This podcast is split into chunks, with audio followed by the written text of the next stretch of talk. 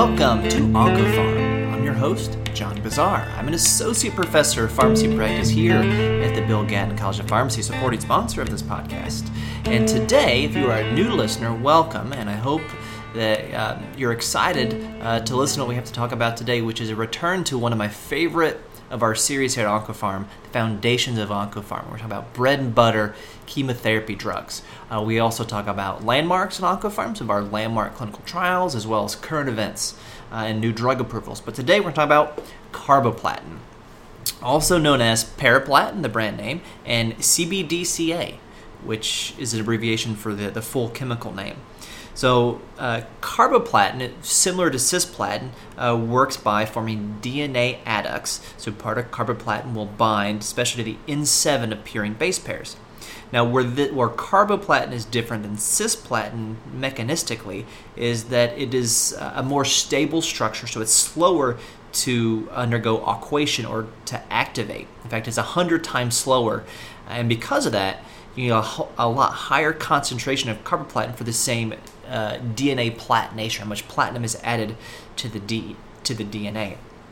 So, if you were to think of the cisplatin molecule, if you took like four two by fours and made a, a square, and you just affix those two by fours with a single nail, uh, that's basically cisplatin. Because if you drop that two by four, that square on the ground, it's going to fall apart. Cisplatin is very reactive, very aquates very very quickly to this um, reactive, and I think it's a um, an electrophilic species is, is what you would call it, but a very reactive intermediate in that that binds to DNA and lots of other stuff like kidneys. Now, carboplatin is more like uh, a couple two by sixes that are attached with screws, and then there are uh, joints attached uh, inside the joint. Uh, like dowel rods, and there are corner braces. Carboplatin is much more stable, much slower to activate, and that was on purpose the drug was developed to be more stable in hopes of decreasing its nephrotoxicity since cisplatin is so nephrotoxic.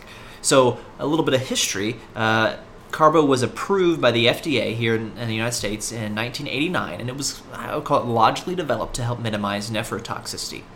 Entered phase one clinical trials in 1980, and the phase two dose was determined to be 300 to 400 milligrams per meter squared. And if you're familiar with carboplatin, you know that we do not dose it this day in milligrams per meter squared, and we'll talk about why that is. And in those clinical trials, it was determined that the dose limiting toxicity was myelosuppression, especially thrombocytopenia, which is a question I was asked as a PGY2 resident, and I guessed the answer, and my preceptor knew that I guessed. And then we talked about that. Uh, where is carboplatin used? Well, you know, like where isn't it used? You know what I mean? Um, so from a hematologic, and I'm probably going to miss because it's used everywhere. From a hematologic standpoint, it's used in non-Hodgkin's lymphoma and the in rice and ice regimens. Uh, it can be used as a conditioning agent for hematopoietic stem cell conditioning. Now, um, when we talk about the toxicity profile later, you will not hear the cisplatin side effects that we tend to talk about, like uh, nephrotoxicity and neuropathy. At the doses used as conditioning agent with carboplatin, you could see some of those toxicities. From a solid tumor standpoint, it's a bread and butter backbone agent for lung cancer, both small cell and non small cell lung cancer. For germ cell tumors uh, like testicular cancer, even a one time really high dose is used for some, for some seminoma testicular cancers. Uh, ovarian cancer, bladder cancer, triple negative breast cancer, uh, breast cancer in general. So, a lot of uses. Um, I guess it's not used in leukemias. You don't see it used in leukemias. Um, but otherwise, very, very uh, broad spectrum of activity uh, and, and fairly well tolerated, which is why you see it used a lot in non curable or metastatic settings. Now, the typical dose of carboplatin kind of comes in one or two doses. So, an AUC of five or six, and that's area under the curve, so an AUC of five or six given every three weeks intravenously, or an AUC of 2 given weekly with concurrent radiation. Now, again, the dosing originally was 300 to 400 milligrams per meter squared, uh, IV every three weeks, but it was noted that patients with decreased renal function had greater toxicity. And this originally led to, uh, to an equation um, developed not by Calvert, but somebody else looking at the degree of myelosuppression and adjusting the dose based off of that. But then Calvert, A.H. et al. in JCO 1989 published uh, their group's work um, using a three step process and chromium labeled, 51 chromium labeled EDTA, which has a similar clearance in the urine as creatinine, uh, to refine and develop the Calvert equation for dosing, uh, for dosing carboplatin. So the way they did the study is they gave they basically did uh, like a radio labeled EDTA to measure GFR and then use that looking back at patients who had cisplatin and looking at what was their actual exposure to carboplatin, and it correlated very closely with renal function. They determined that carboplatin is excreted almost 70% entirely renal, and the other 30% being non renal. Then that led to step two, where they tested an equation. The equation is slightly different than the, than the actual Calvert equation we have. When they tested their initial equation, they made some further refinements, and in step three, they tested uh, the Calvert equation, which is what we have today and we use, which is the dose to be delivered in milligrams equals the desired area of the curve. So, like if AUC 5, so the dose of milligrams equals 5, AUC 5, times parenthetically their GFR plus 25. So the way this works is that the basically area under the curve timed clearance. And GFR accounts for about 75% of the drug's clearance, and non renal is 25. So that's why it's GFR, which is 75% of the drug's clearance, and then 25 for the non renal. So it's a very um, elegantly derived, but ultimately a simple equation. So let's say you have somebody with a GFR of 75. Well, 75 plus 25 is 100, and you're doing, you want a desired AUC of 5. So 5 times 100, the dose would be 500 milligrams. So relatively simple.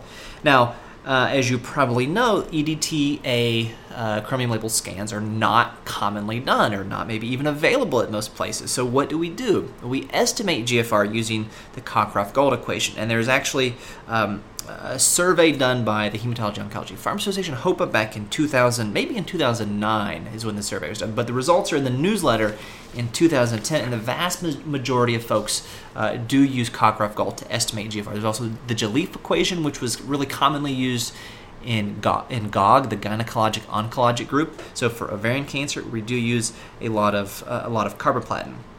Now, despite how simple that formula is, there are still some controversies.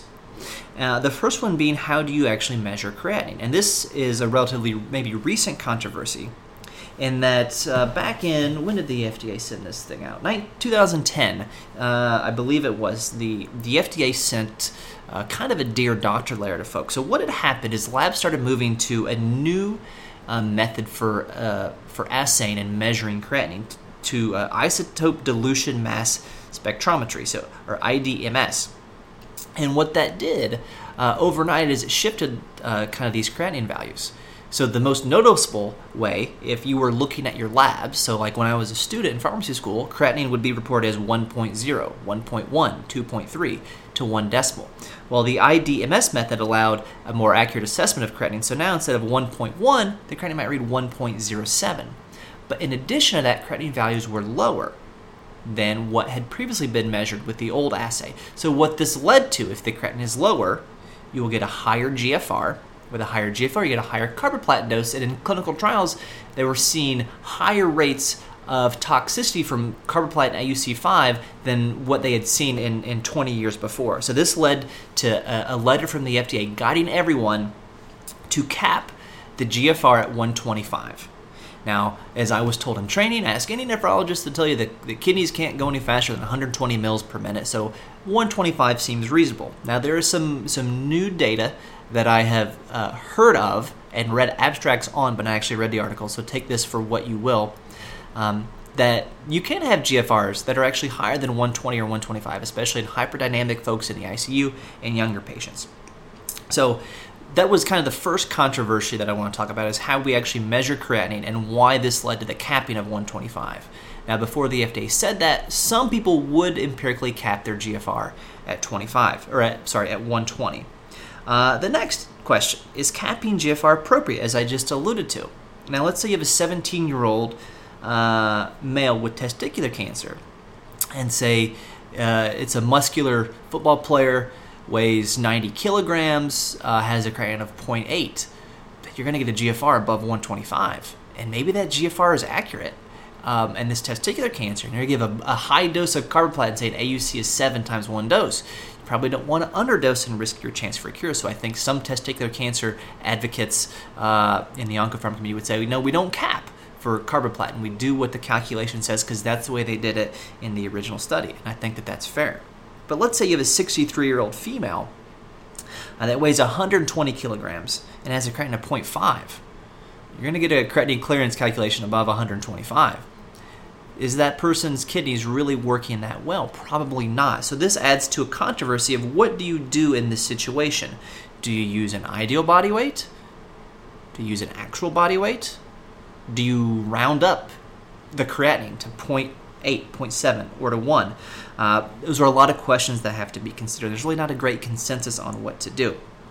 And then the weight that I just alluded to, what weight do you use in calculating uh, creatinine clearance with Cockcroft-Gault? So I'm sure you guys are all familiar with the equation from Cockcroft-Gault, Nephron back in like 79 or something.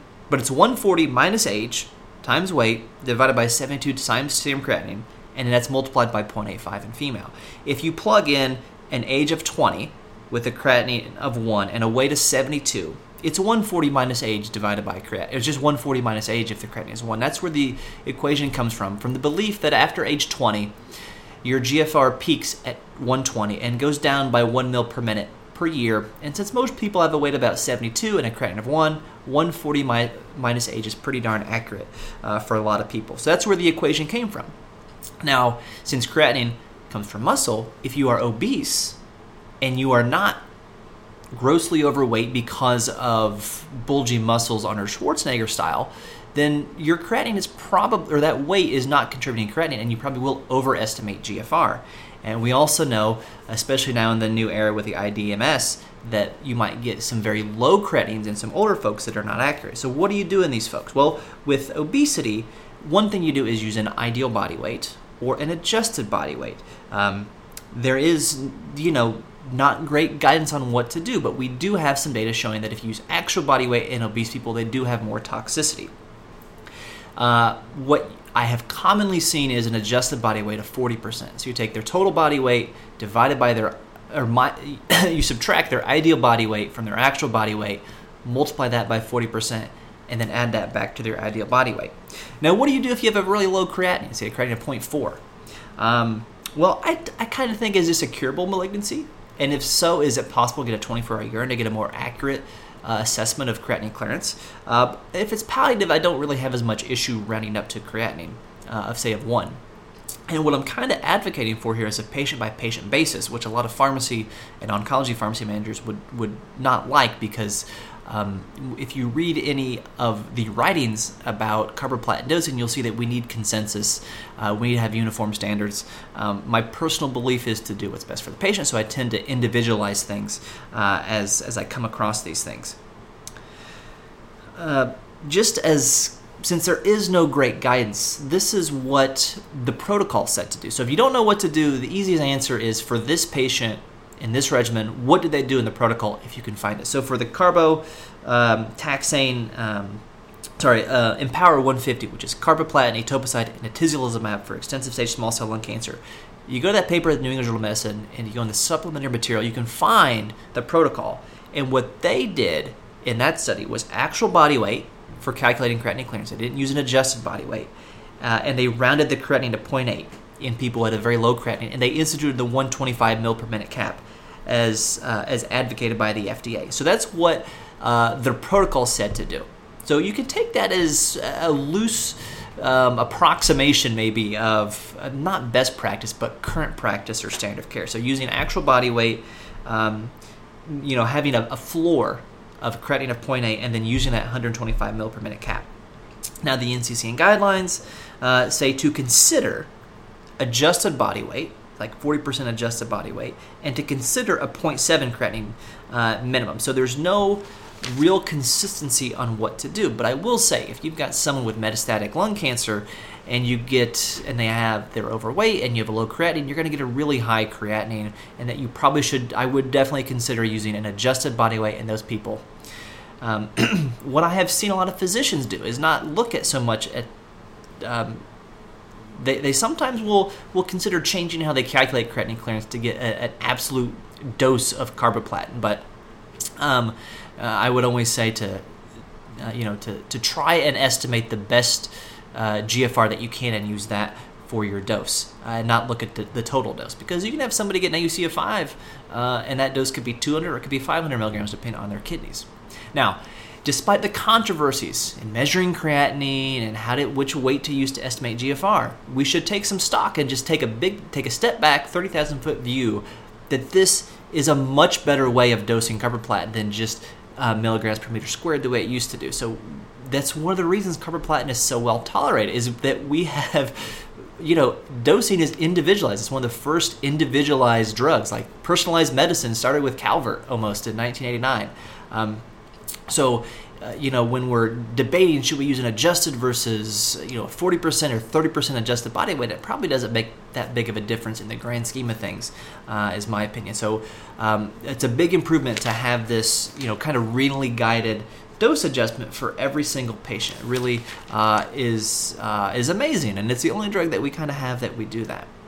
As far as toxicities, as we move, as we as I literally turn the page on the notes for this, um, as I mentioned, the dose limiting toxicity is thrombocytopenia, but you do see a fair amount of leukopenia anemia, so it's broadly myelosuppressive, but more so to the megakaryocyte precursors or megakaryocytes.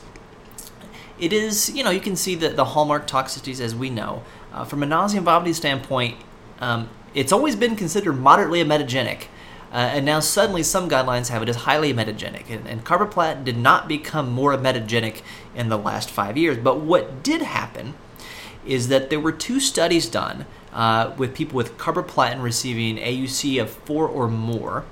Uh, and they were given a neurokinin 1 antagonist compared to a group without a neurokinin 1 antagonist, and the NK1 antagonist group did better. So for instance, the ASCO guidelines do now have a section of highly emetogenic folks with carbo AUC of 4 or more, suggesting they should receive an NK1 antagonist. Now, those two studies cited in the ASCO guidelines um, had control groups that did not have the standard of care for dexamethasone. So, um, and then maybe that's a, a, an idea for a future episode, but they had dexamethasone poor control arms, I would call them. Um, so I, it's maybe pseudo highly emetogenic.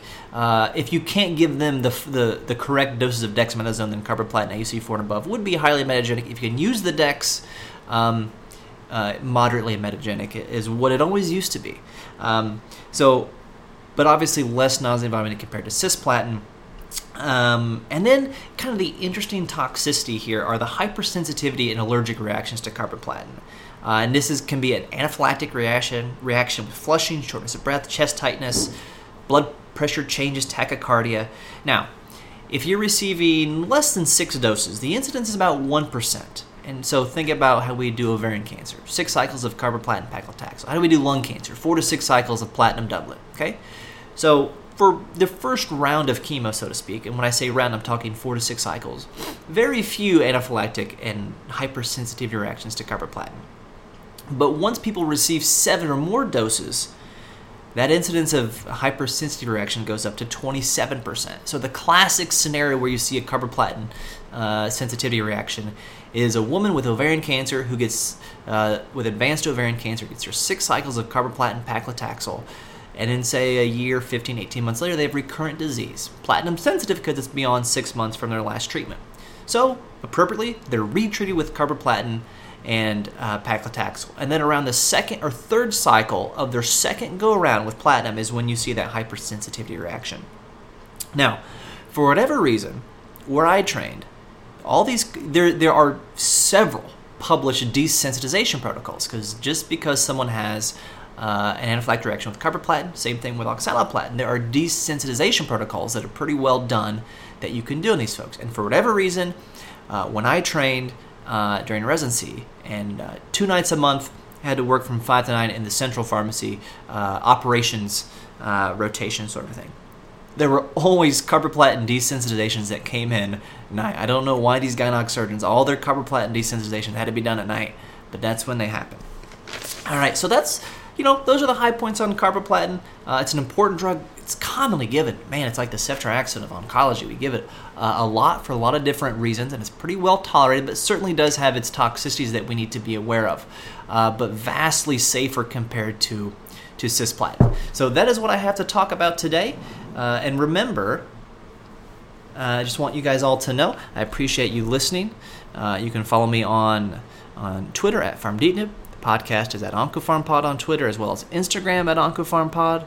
Uh, feel free to rate, review us five stars, give us a good review. You can listen on uh, Google devices, uh, Android devices, sorry, uh, Apple devices, Stitcher, Spotify, wherever you can get podcasts, you can listen to this podcast. And until I talk to you again, remember, doses matter.